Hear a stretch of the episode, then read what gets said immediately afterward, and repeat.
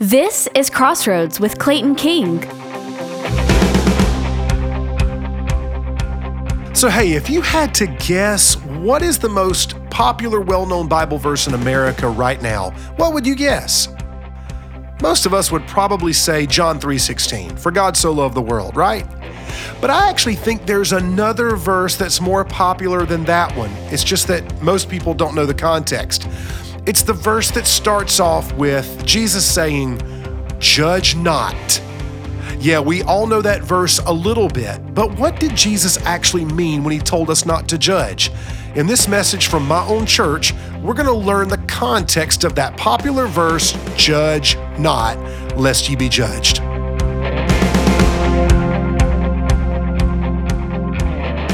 Only God can judge me. Well, let's see what Jesus had to say about the matter, because that's what we're doing in this series. We're getting heaven's view on the matter. Jesus, in Matthew chapter 7, 1 through 6, had some things to say about judgment. Let's just let Jesus speak to us. Verse 1 Do not judge, so that you won't be judged. Four, you will be judged by the same standard with which you judge others. And you'll be measured by the same measure you use. Why do you look at the splinter in your brother's eye, but don't notice the beam of wood in your own eye? Or, verse 4, how can you say to your brother, um, let me take the splinter out of your eye and look, there's a beam of wood in your own eye. I want to pause right there, keep the verse up. In the center of the Sermon on the Mount, in the very middle of it, is this concept of the good eye and the bad eye. And the perspective with which we see the world defines our existence and defines our eternity. Jesus is now expanding on that truth that we have eyes with which to see, and he uses this exaggeration of a splinter and a beam of wood. Verse 5 Hypocrite. First, take the beam of wood out of your own eye, and then you will see clearly to take the splinter out of your brother's eye. Don't give what is holy to dogs, or toss your pearls before pigs, or they will trample them under their feet, turn and tear you to pieces. Now, that's the anchoring text of our Sermon on the Mount message today.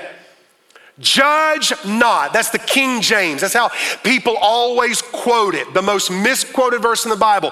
But I want to unpack this and show you that Jesus is saying way more than we think. He is not giving us permission to sin. He is not giving us a green light to do whatever we want to do and then say, Well, I'm good because nobody judges me. There's more to it than that. First of all, God alone passes final judgment. This is God's responsibility. This is God's, one of his primary jobs as God. God alone passes final judgment. Now, there are reasons why this just makes sense. I wrote a couple of these down in my notes. God has the advantage over us because God is perfect. One of the reasons we don't want to be judged by other people, one of the reasons why we are told in Matthew 7 1 to not pass judgment on others is because none of us are perfect. So I don't have perfection from which I can judge you. I am not on a pedestal from which I can tell you that I know the motives of your heart. You probably heard the old phrase why don't you clean up your backyard before you start trying to clean up mine? That's the heart of God. But because God is perfect, God has, I love this, God has total knowledge of everything. So God not only He's well within his rights and his responsibility to reserve the right of judgment for himself because God not only sees everything we do, God sees why we do it. See, I've said this before from this stage as one of your pastors. I, I don't really struggle so much. I'm a rule breaker by nature, but I've also learned this that my biggest sins are not the ones I do outwardly, because I've kind of figured out there are certain behaviors that I need to basically stay within the parameters of if I'm going to be a, a pastor and an overseer in this house, and if I'm going to be a minister of the gospel, married to Sharie, a dad to Jacob and JoJo. It's the things I think, it's the motives behind the things I do. Sometimes, I'm confessing this to you, sometimes I do the right things for the wrong motives. God sees that. God knows that. God knows when I do something that's good on the outside, but inside I have a selfish motive because I want to look good, because I want people to notice me, because I want to impress people. God sees motive where we don't. That is why judgment belongs to God. We are a church that believes in the grace of God and the mercy of Jesus Christ. And we believe in it because this book, the Bible, teaches it. But you know what else this book teaches?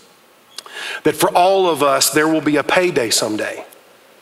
That all of us will one day stand before God to give an account for not just everything we did, but for every idle word that came out of our mouth.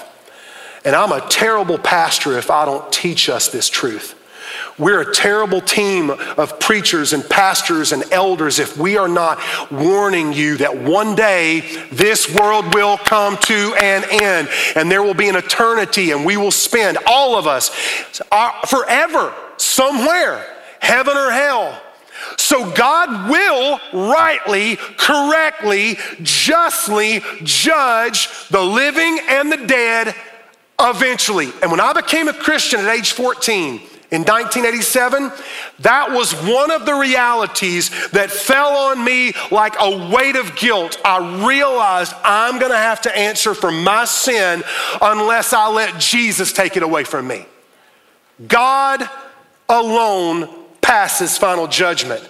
But from this scripture, we also see, number two, that kingdom people, that's us, Christians, kingdom people choose helping others over judging others. Let God be in charge of final judgment. Our responsibility is to help each other.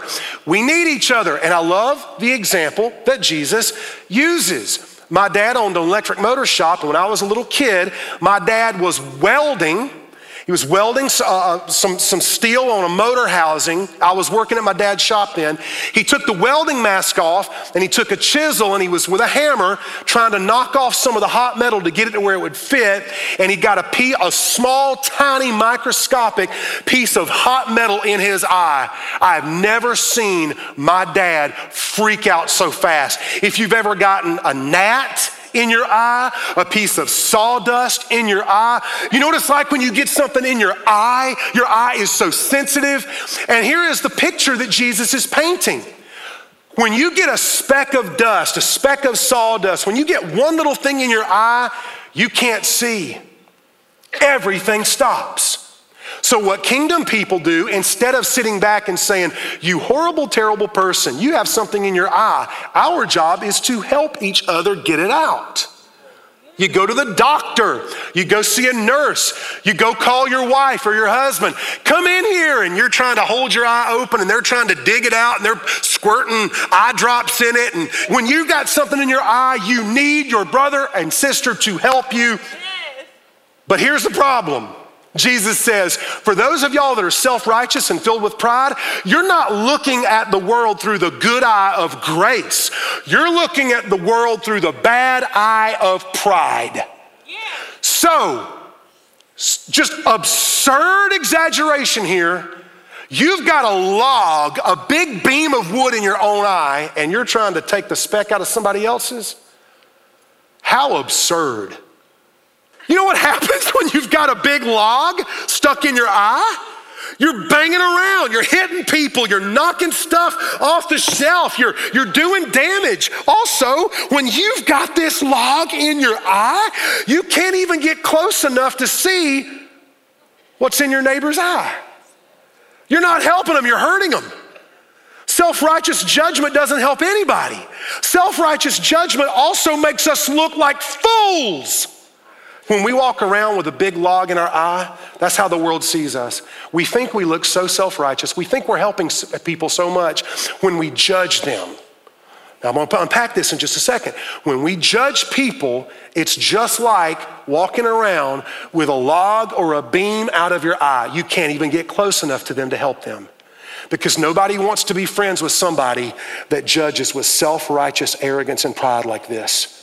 What you're doing is every time you go out in an attitude of self righteousness, you create a bubble around yourself and no one feels like they can talk to you trust you, get to know you, believe in you. We're not helping anybody when we set ourselves up to be judges. And you know what we're doing? We're looking at the world through the bad eye. The bad eye of judgment, not the good eye of God's mercy and grace.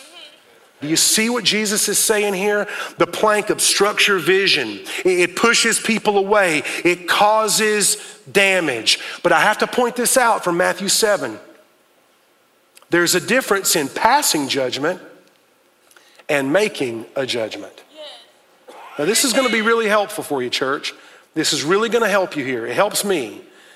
We are not called to pass judgment on other people, but every day we have to make judgments. It's called discernment, it's called wisdom.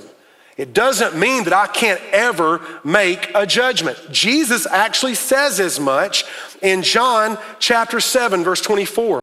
Jesus didn't tell us not to judge, He just wants us to judge accurately and correctly. Matthew 7 1 says, Do not judge, or you will be judged with the same measure you pour out. But Jesus also says in John 7 24, Stop judging according to outward appearances.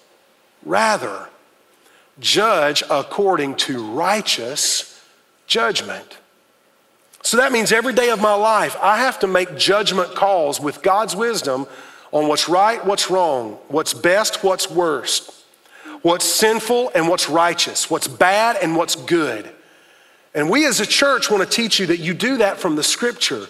We make good, proper, righteous judgments from the scripture, not judging other people, but helping each other as the family of God, as the community of faith.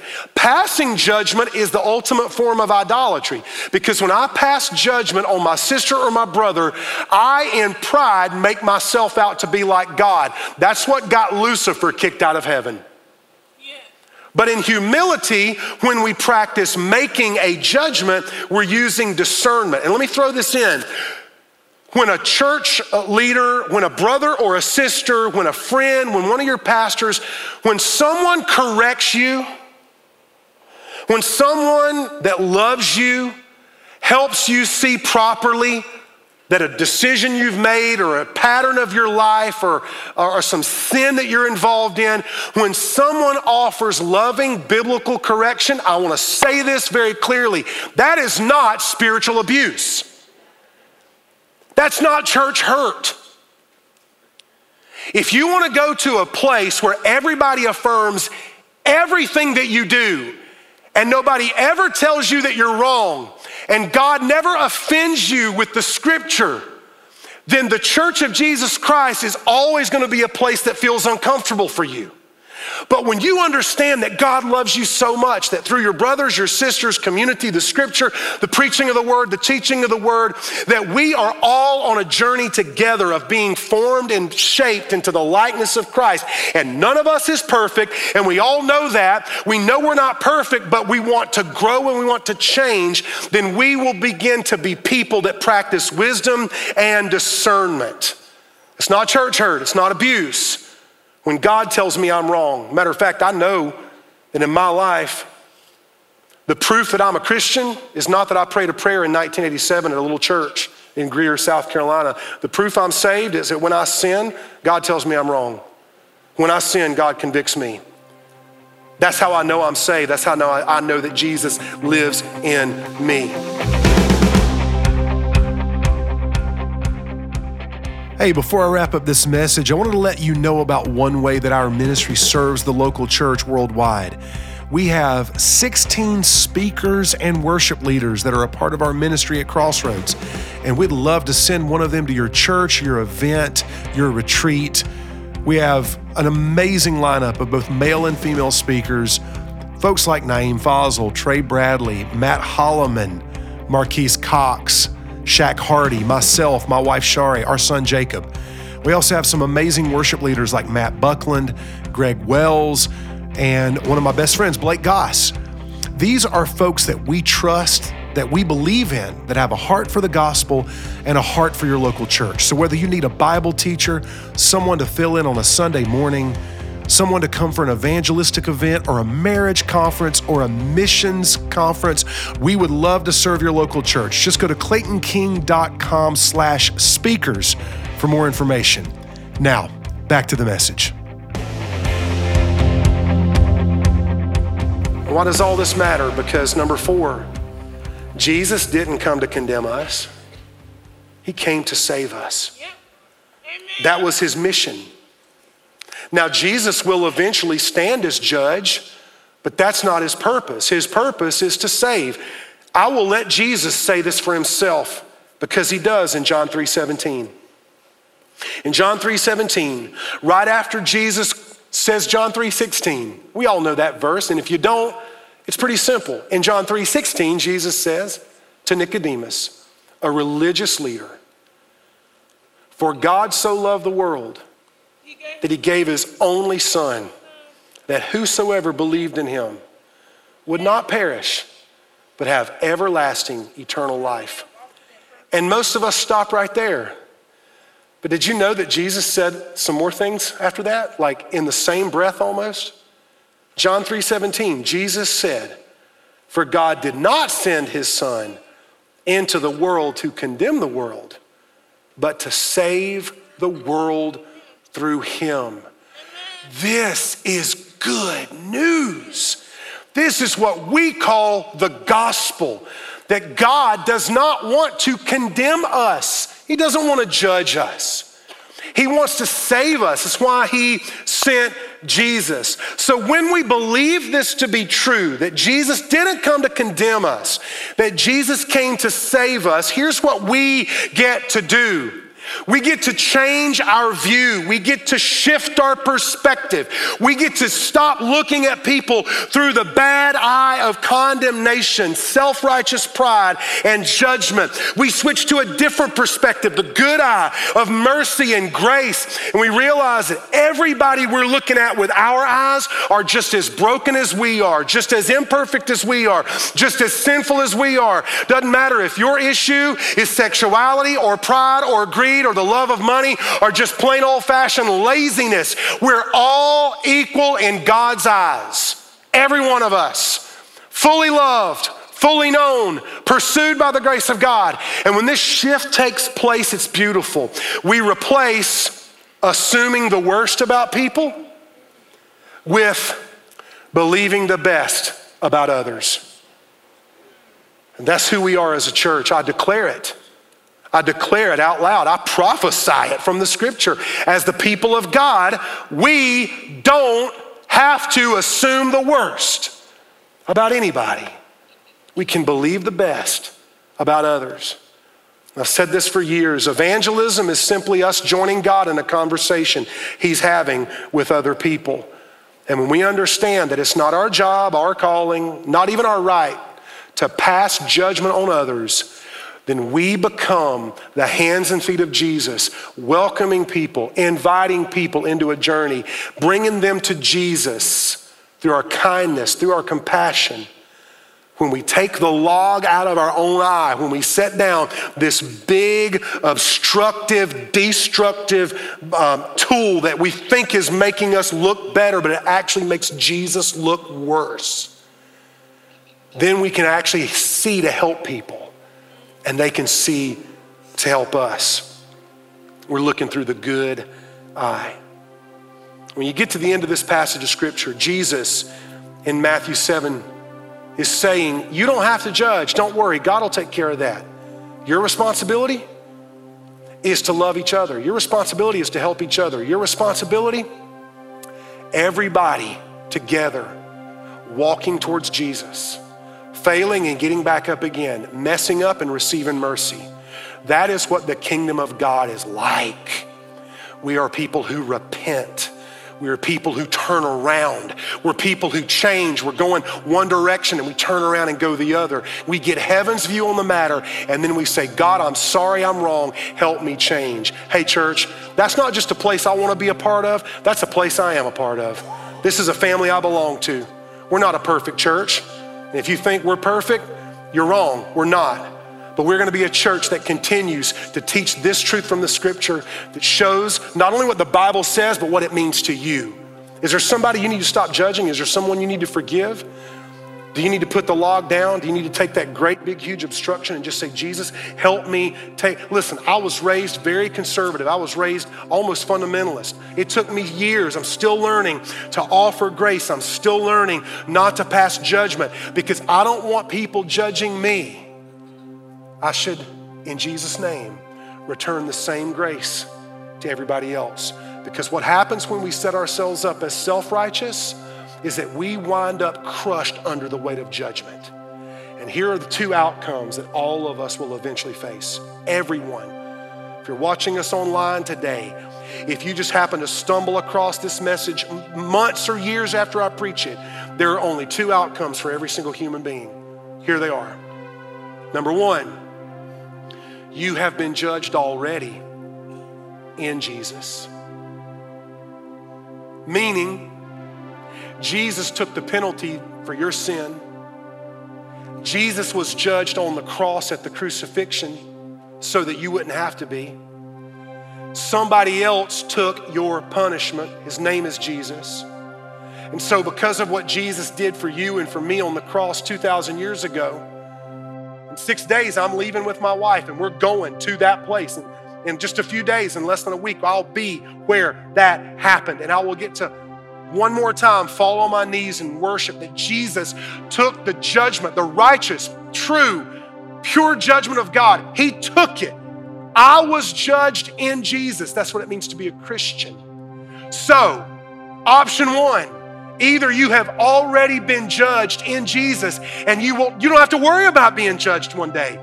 You are declared innocent by the resurrection of Jesus from the dead. Your sins are washed away, you're forgiven. That's option number 1. Or option number two, you will be judged eventually by Jesus. I beg you, don't take that option. You'll regret it for eternity. You will be judged eventually by Jesus if you don't repent and humble yourself and receive His grace. I just believe that right now, wherever you are, the Spirit of God is working in your heart. And I believe when I preach these messages, that people like you are going to tune in and the Spirit's going to draw you to Jesus. So let me tell you how you can give your life to Christ right now so that you can avoid eternal judgment. The Bible says if you will simply confess your sin and repent, and if you'll put your faith in Jesus and believe that He's raised from the dead, you can have your sins forgiven and you can become a new person. And the way that you access that salvation, you simply ask Jesus to save you. So let me tell you how to do that right now. Just pray. Right where you are, wherever you are, Jesus is listening. Pray this to Him right now in faith. Jesus, I know I'm a sinner and I'm sorry. I repent of my sin. I give you control of my life. I give you my heart. I believe in you. Help me know you, Jesus. Amen. Hey, if you just gave your life to Jesus, congratulations. You've just made the best decision of your life. And my prayer for you is that you would begin to walk in a brand new reality where Jesus Christ becomes your best friend and your Lord. Hey, go to claytonking.com and send us an email and let us know if this message has encouraged you. That would mean so much to us. God bless. If you'd like to hear this message again, send it to a friend, or learn how to take a next step in your walk with Jesus, check us out at claytonking.com.